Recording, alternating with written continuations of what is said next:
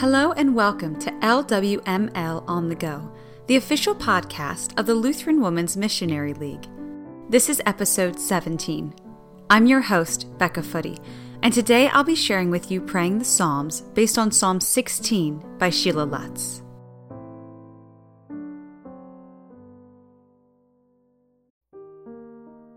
Father, to you I offer my heartfelt praise for ordering and preserving my life and for showing me I can rejoice in my family, even in times of trial. You blessed me with Christian parents. Thank you for always being in my life. Others who love you and praise you did not have that childhood. Thank you for the many paths which make all of us part of your family. In marriage, you gave me a loving Christian husband who still cares for me and holds me dear. How my praises ascend to you for that life. Others praise you as deeply, but have had a difficult path in marriage, or are not married. You are their strength and comfort.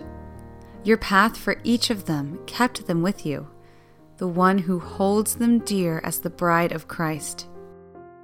The children you gave me have been a joy and a struggle, a pleasant path and a sometimes road of sorrow.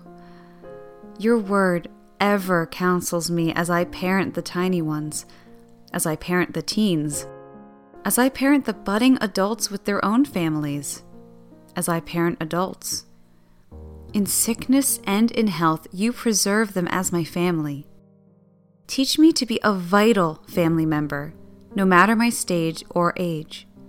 You are my refuge when I fail Help me set your word always before me so I can recognize the fullness and joyfulness of my beautiful gifts from you.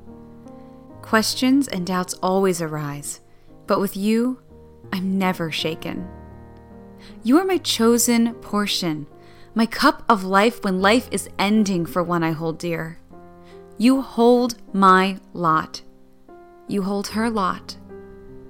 Though my heart is aching because she doesn't recognize me, you chose this excellent one for my family. You still fill me with love and delight and memories. Help me to honor you and her during these last days. When I am ill or become the one who needs care, let my heart remain glad. Be my constant companion as I go through the pain.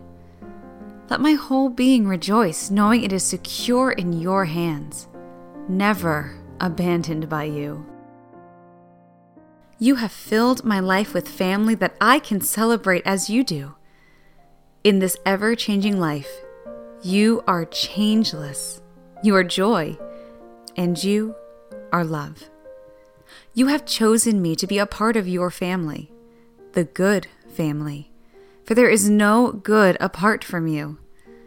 In sorrow or joy, I can see your richness, for secure in your presence and held by your might, I experience the pleasures of your joy in my earthly family. I praise you and thank you that it was your pleasure to make me a part of this family, and, through my salvation by your Son, of your family who will live with you forevermore. Amen.